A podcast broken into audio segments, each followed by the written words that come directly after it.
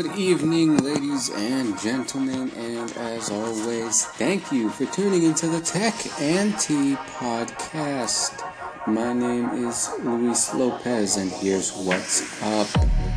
So, self driving cars have been basically all over the news and the world in the past few years, with everyone from Tesla to Google and Lyft and Uber and my stepmom wanting a piece of the pie. But as they continue to evolve, there is one kind of important person who needs to catch up.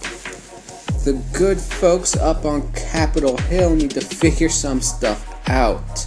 With everything from, you know, a lot of people dying in motor vehicle accidents each year to a lot of people driving taxis that could be out of jobs to what happens when a normal person gets into a fatal crash with a machine, which is a literal man versus machine incident. These are a lot of tough questions and difficult situations that the people up in DC are gonna have to start looking into with how fast this technology is evolving. So we will see what goes on with that.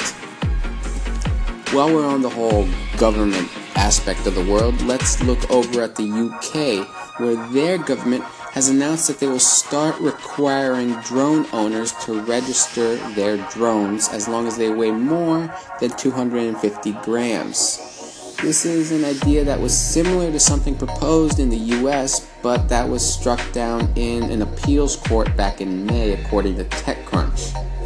This UK plan does also make users have to take a drone safety test so that they can establish that they understand, quote, relevant safety, security, and privacy regulations.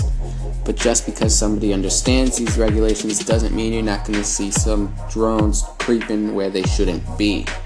But this is a good step towards helping keep down the possibility of drone abuse, if you ask me. And if you want the full article, head over to TechCrunch to check it out.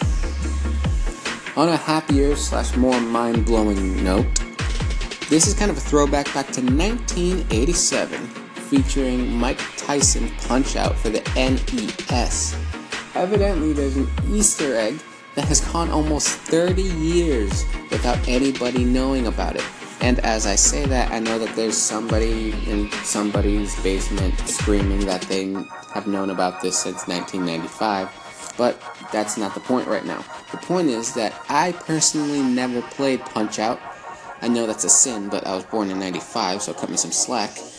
So I don't really have the emotional attachment, and I don't really want to blow everybody's mind with this piece of news. So if you want to know the secret, head over to the next web, which has the article in full. I will tell you, however, that it has something to do with someone called Piston Honda and Jesus. So head over to the next web if you want the secrets to that. That's all I've got. I will see you all tomorrow. Follow our Instagram, our Twitter, and of course, check out the actual blog on techandtea.blog. That's it. Later.